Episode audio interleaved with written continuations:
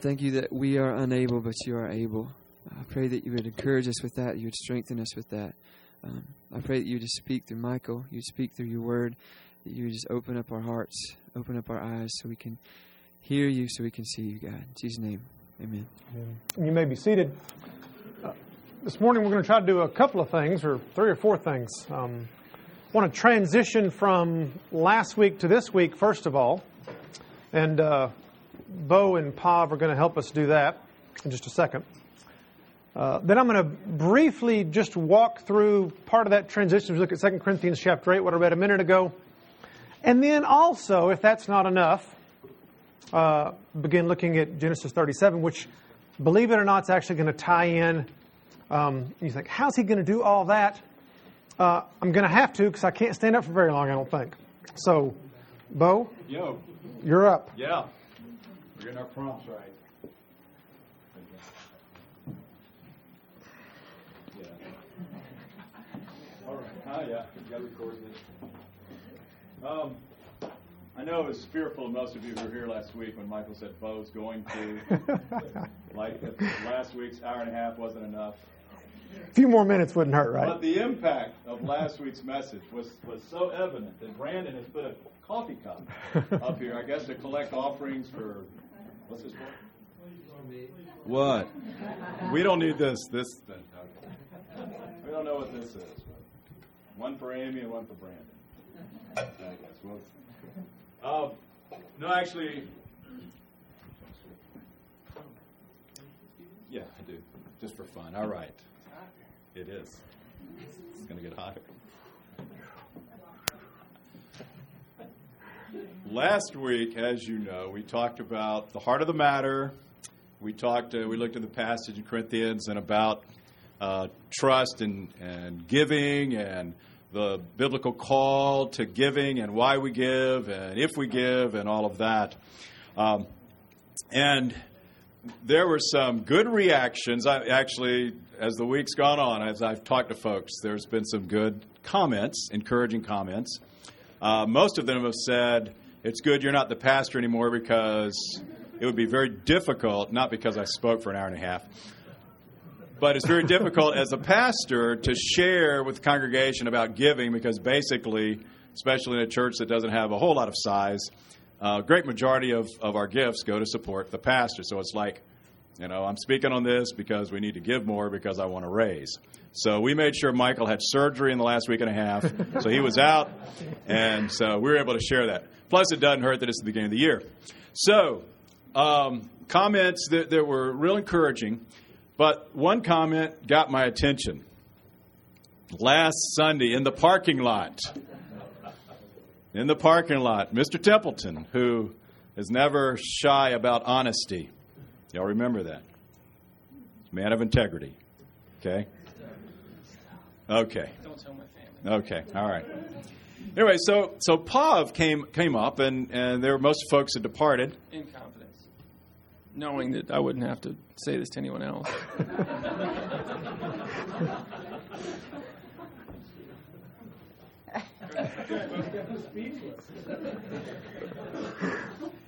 His opening words, his opening words to me were, Kate, Kate and I tithe. Kate and I tithe. However, there are times that we question what we're giving to. Yeah, no, you're going to elaborate. You're going to elaborate. And the interesting thing in that was that that was almost the driving, one of the driving forces in sharing what I shared. As Michael and Chad and I talked and prayed about what I was going to share last week, um, that was kind of it. And so I mentioned to Michael and Chad this week, and I said, What do you think if I call Pav and ask him just to elaborate a little bit? This is the quote. This is the question. You had a oh man, you had an. Let's give one of those eggs and shake that. you had an interesting and thoughtful reaction response to last week's message, which was the heart of the matter. Would you share some of your thoughts and how we might be challenged? There's your dialogue. I mean, why'd you guys? And you want Kate up here too? You can bring her. No. I thought there was going to be like a mock up up here and we were going to act, but uh, I was all ready for acting. What did you ask me? Why'd you say what you said Okay. in the park? I mean, what? I said, Bo, Kate and I tied, okay? We're in the top 13, or eight couples, I think. Want to make that sure that he understood that. No, not really. But there was this idea. I said, you know, and it was really, I wasn't really talking about, I think, what you were talking, what you were thinking I was talking about. And then it, it morphed. But um, the general idea was it doesn't, you know, I can, I can give out of obedience. I, I really feel like we're supposed to give. I don't understand the tithe, where all that goes, what it goes to. When we sit back at the end of the year and you guys send us a copy of um, how much we've given, it kind of hits me sometimes, and it go and I go, where did that money go? What are we giving to? Um, communal, co- community-wise, where did where maybe where did that money go? No offense, Michael.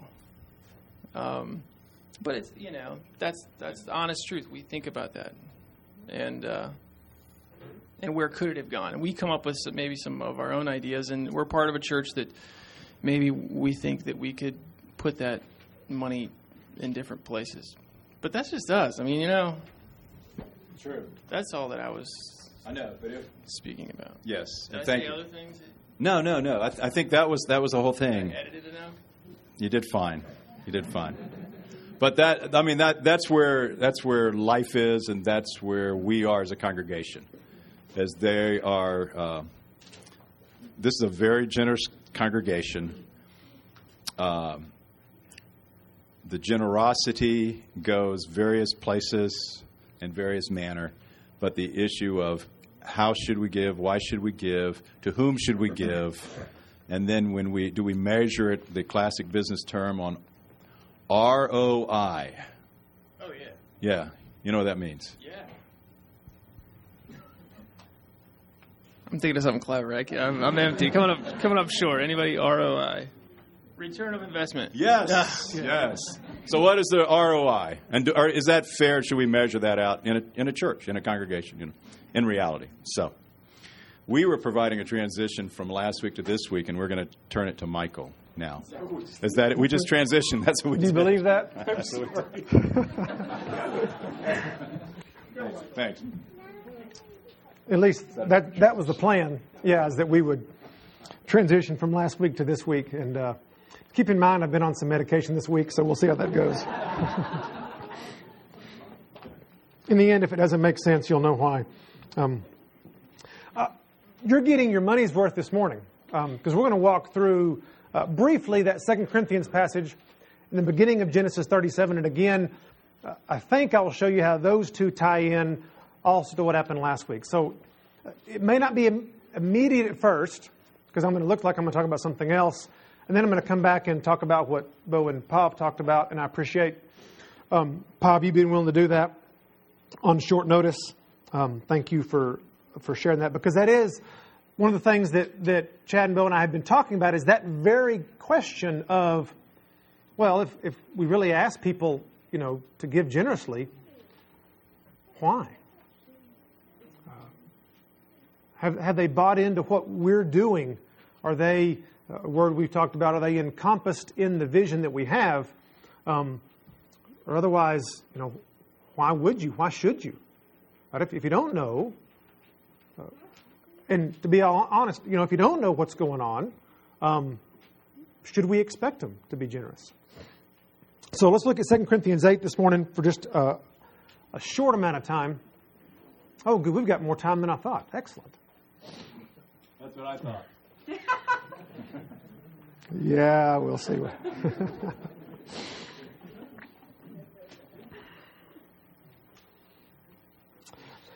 In verse 1, uh, Paul says that the grace of God had been given to the churches of Macedonia.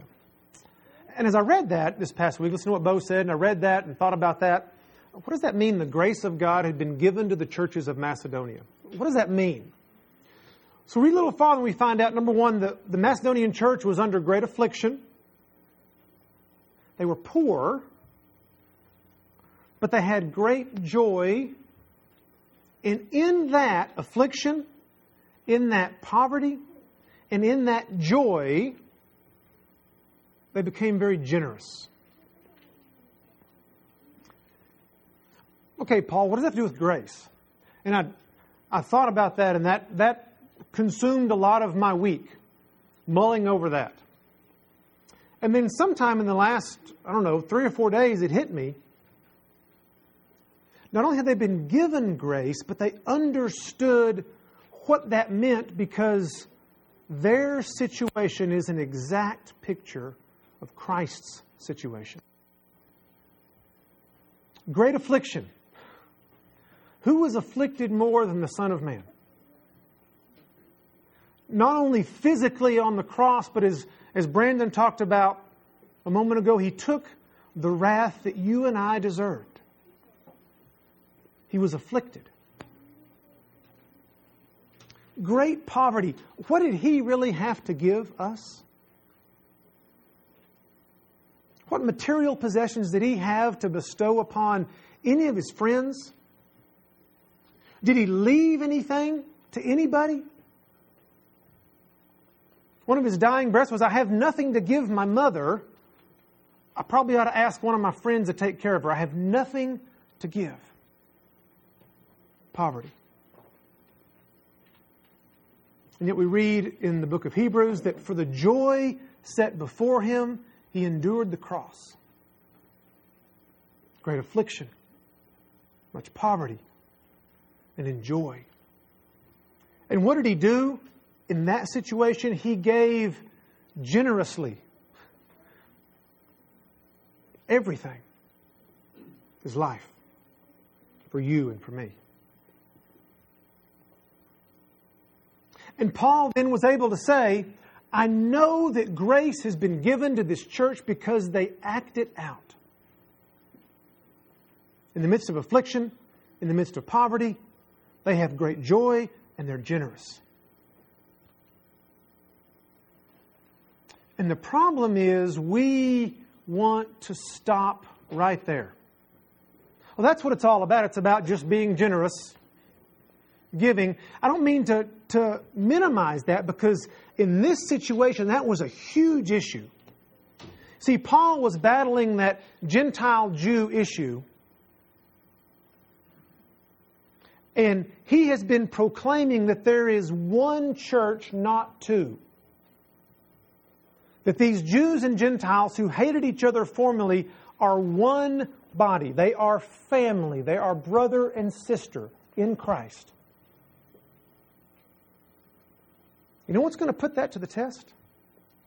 If I go and ask a bunch of Gentile churches to give out of their want, out of their poverty, to a bunch of Jewish believers in another part of the world that they don't know, that they've never met, and that they certainly don't have anything in common socially or culturally with. So, this was a huge deal for him to ask these Gentile churches to give money to the Jewish churches that were undergoing a famine.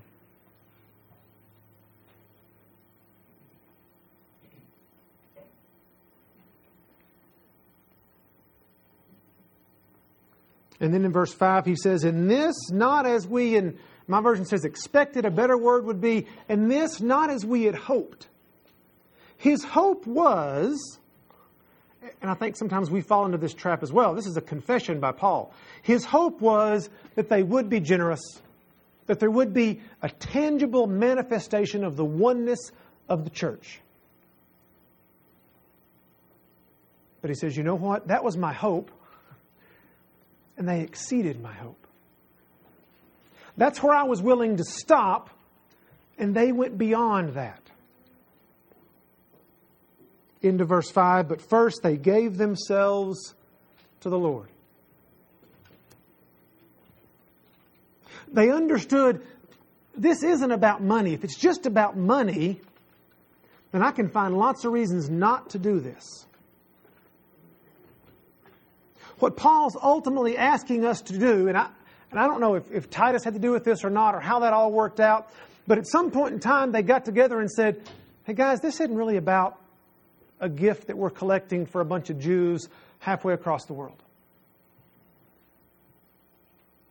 This is about whether we're going to give ourselves to God.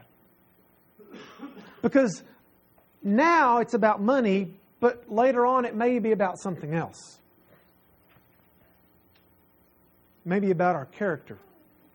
It may be about our possessions. It, it may be about our lives at some point in time. And are we willing to say, I have given myself to God because He gave Himself to me? And Paul says that was the precursor of them being generous. Because if you've given yourself to God, God, whatever, you can have me, then the stuff follows along after that.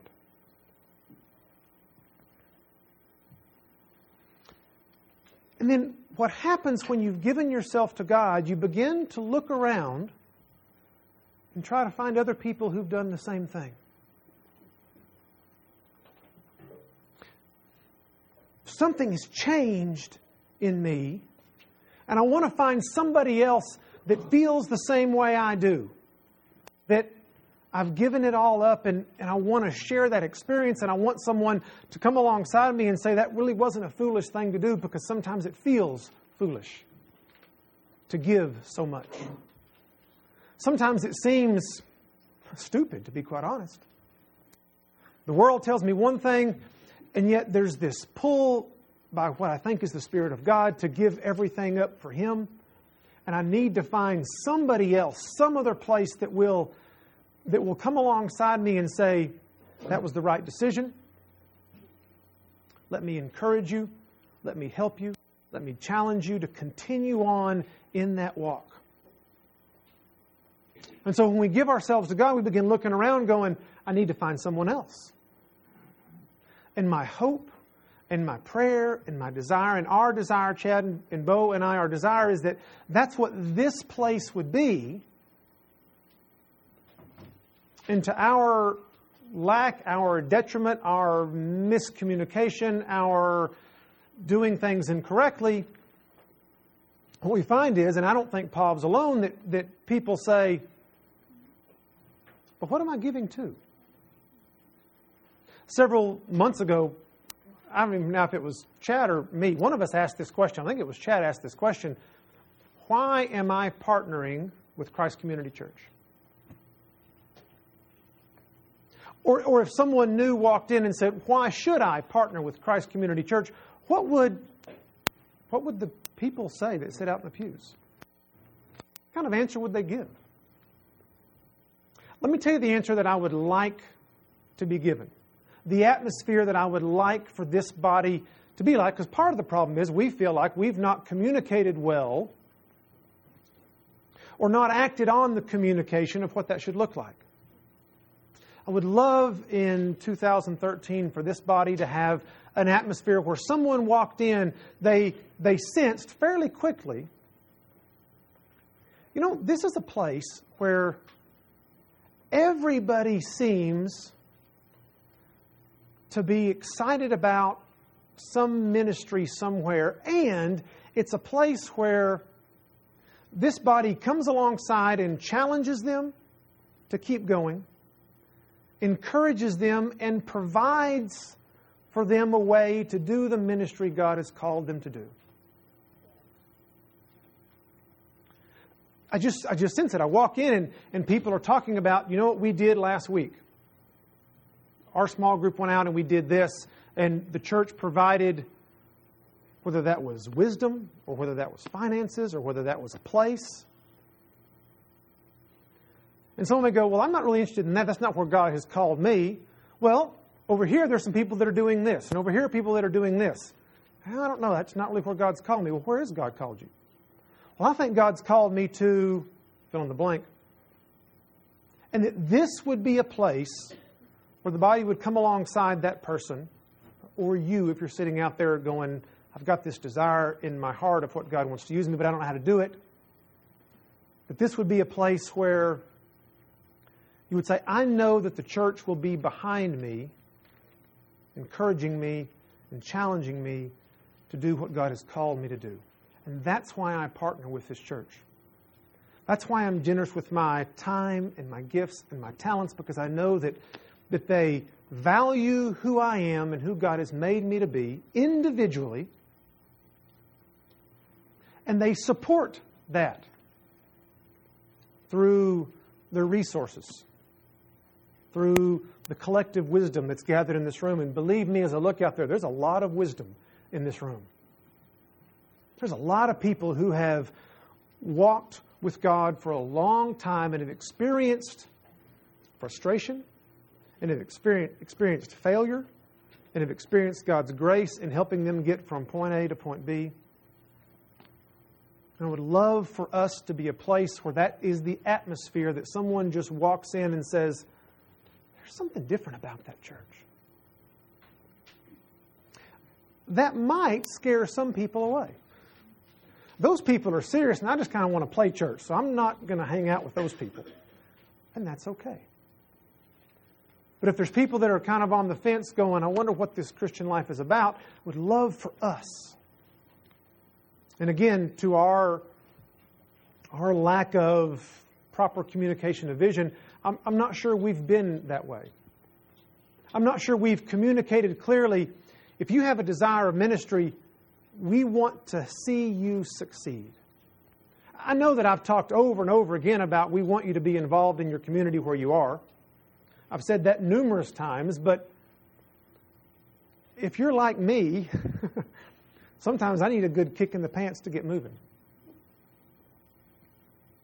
And I really want us, and as we've talked about, to, to change. So, over the next few weeks and, and months and, and days, you can expect us to come alongside each of you and say, where, is, where does God want to use you? And if your answer is, I don't know, then our response will be, Well, can I give you some suggestions? And if your answer is, Well, I really think God would like to use me here, then you can expect our response to be, How can we help? What do you need to get started? How can we come alongside you to get you from point A to point B? That's my desire. That is our goal as elders and as a body that this would have this place would have an atmosphere of excitement in what God is doing not only in us but in this community through us as we see people change. The problem with that though is that sometimes we can get so focused on ministry that we forget that people also actually not just look at what we do but they look at our lives and so the second part of that atmosphere needs to be are we living a Christian life that is attractive? And so for that, I want us to turn to Genesis chapter 37. We have been in the middle of, no, not in the middle, we have just started a series in the life of Joseph. I want to read a few verses, but just focus really on just a couple this morning because not only is as the body of Christ, we're his hands and his feet to this world. But we're also his character. And so it's not an either or, it's a both and. God expects us and desires us to reach out to those around us, but he also expects us and desires us to be Christ like. And so as we look at Genesis chapter 37 this morning, we're going to look at a, a negative example, and I want to talk specifically to the men in here this morning. That doesn't mean, ladies, you can ignore that, um, but you certainly can pray for your husbands, and then this can be sort of applicable to you too. Beginning in Genesis chapter 37, we read these words Now Jacob lived in the land where his father had sojourned in the land of Canaan. These are the records of the generations of Jacob. Joseph was 17 years of age. Joseph, when 17 years of age, was pasturing the flock with his brothers while he was still a youth, along with the sons of Bilhah and the sons of Zilpah, his father's wives. and Joseph brought back a bad report about them to their father. Now Israel loved Joseph more than all his sons because he was the son of his old age, and he made him a varicolored tunic. His brothers saw that their father loved him more than all his brothers, and so they hated him and could not speak to him on friendly terms. Then Joseph had a dream, and when he told it to his brothers, they hated him even more. He said to them, Please listen to this dream which I have had. For behold, we were binding sheaves in the field, and lo, my sheaf rose up and also stood erect, and behold, your sheaves gathered around and bowed down to my sheaf. Then his brothers said to him, Are you actually going to reign over us? Or are you really going to rule over us? So they hated him even more for his dreams and for his words. Now he had still another dream and related it to his brothers and said, Lo, I've had still another dream. Behold, the sun and the moon and the eleven stars were bowing down to me. He related it to his father and to his brothers, and his father rebuked him and said to him, What is this dream that you have had? Shall I and your mother and your brothers actually come to bow ourselves down before you to the ground? His brothers were jealous of him, but his father kept the saying in mind. Just a couple of verses. Verse 4 his brothers saw that their father loved him more than all his brothers. Verse 3 Israel loved Joseph more than all his sons. Here's a, here's a guy who should have known better. He really should have known better. Back in Genesis 25, we read that his father, Isaac, loved Esau more than he loved Jacob. And if you were here with us about a year ago when we did the life of uh, Jacob, then you realize that that was a mess. That issue of mom and dad playing favorites with the kids turned into a tragedy. Jacob should have known better. He knows how it feels for a father to love a brother more than him. He saw it, he experienced it, and he reaped the results of trying to trick his dad into blessing him. One of those of him never seeing his mother again. Dysfunction. and you say, Jacob, shouldn't you have learned something from that? And now here you are many, many years later, doing the same thing your father did, showing favoritism to Joseph. And it caused dysfunction in the family. His brothers hated him. Joseph, who felt blessed, he was blessed, took it upon himself to, to brag a little, to one up his brothers to egg them on. Not only does dad love me more, guess what? I'm going to be better than all of you. And dysfunction reigned in that family, as we talked about a couple of weeks. That led to lots of other consequences. Whose fault was it that the Israelites ended up in slavery in Egypt? It was their own fault. Jacob's fault.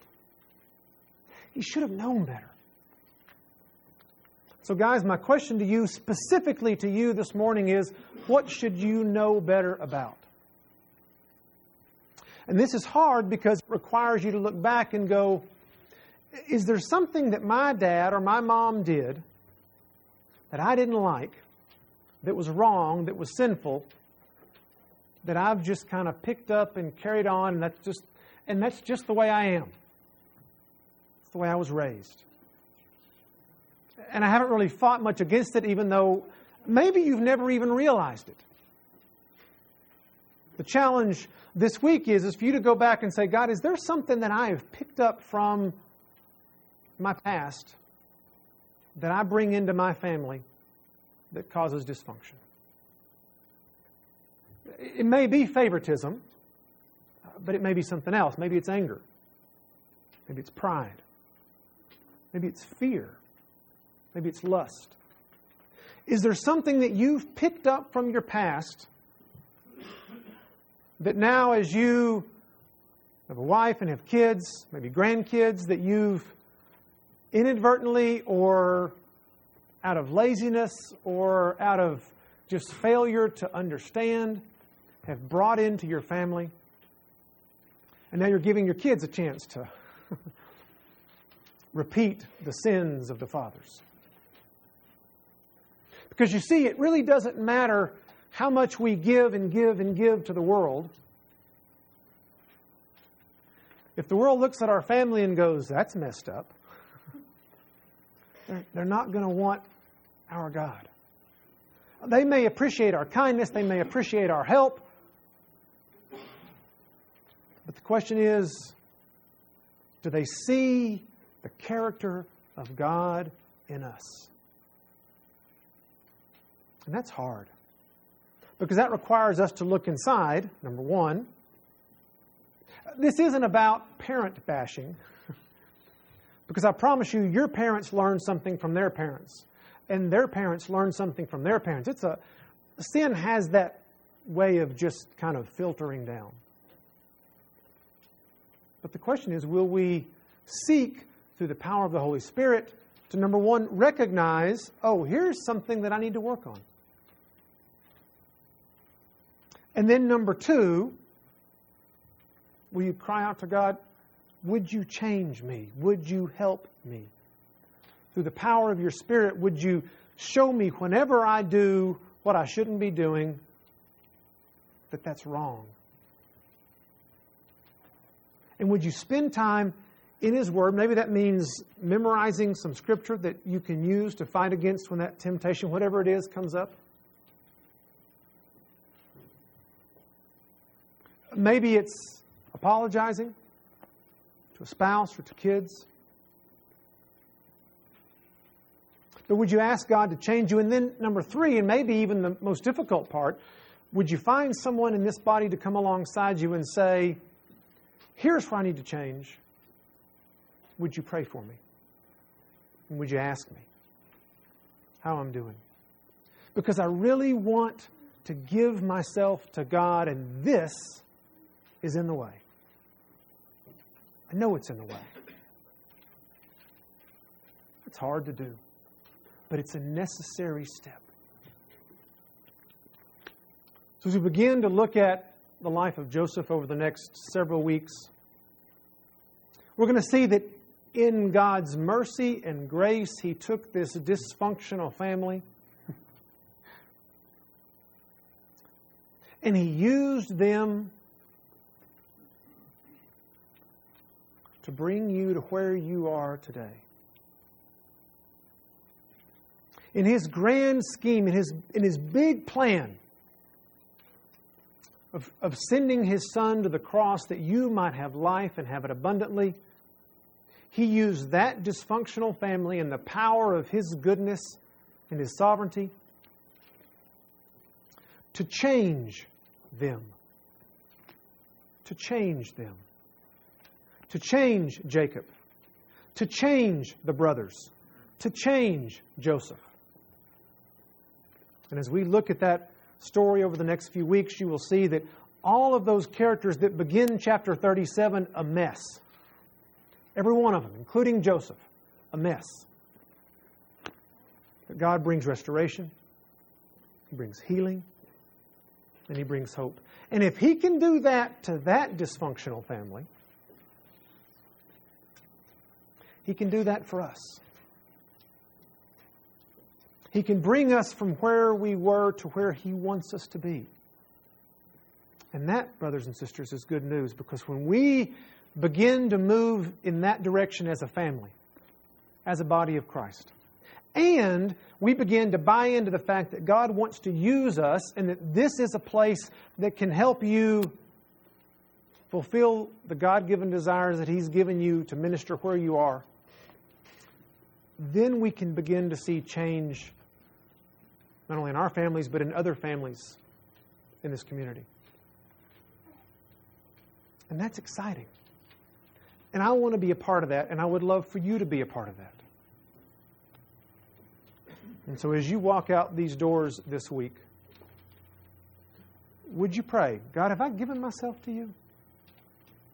And then would you ask that scary question, God, where have I not given myself to you? Where am, where am I not being the husband, the mom, the brother, the sister, the child, the parent, the friend that you have called me to be? Where am I allowing sin just to kind of reign instead of putting it to death? Would you do that? Would you ask that question this week? When you allow God to speak into your heart, would you pray with me, please? Father, thank you for this morning. God, I do thank you for your church. Thank you for these brothers and sisters and their encouragement to me, their love for me. God, I thank you that you have brought us together as a family for your glory and for our good. Help us to see that, that you have placed us in our lot in each other's lives, um, God, for, for our good. God, I pray that as we walk out these doors this morning, that you would, through your Spirit, challenge us and yet encourage us. Reveal to us where we fall short and remind us of your grace and your mercy. But again, as Brandon said, that you have made us righteous and you have taken our punishment. And we need both of those. And we need to be reminded of both of those, God. So we ask, we plead through your Spirit that you would Show us mercy and grace as you reveal to us sin. Thank you for your goodness, God. Thank you for your, your care for us and for your love for your body. And we ask these things in Christ's name. Amen.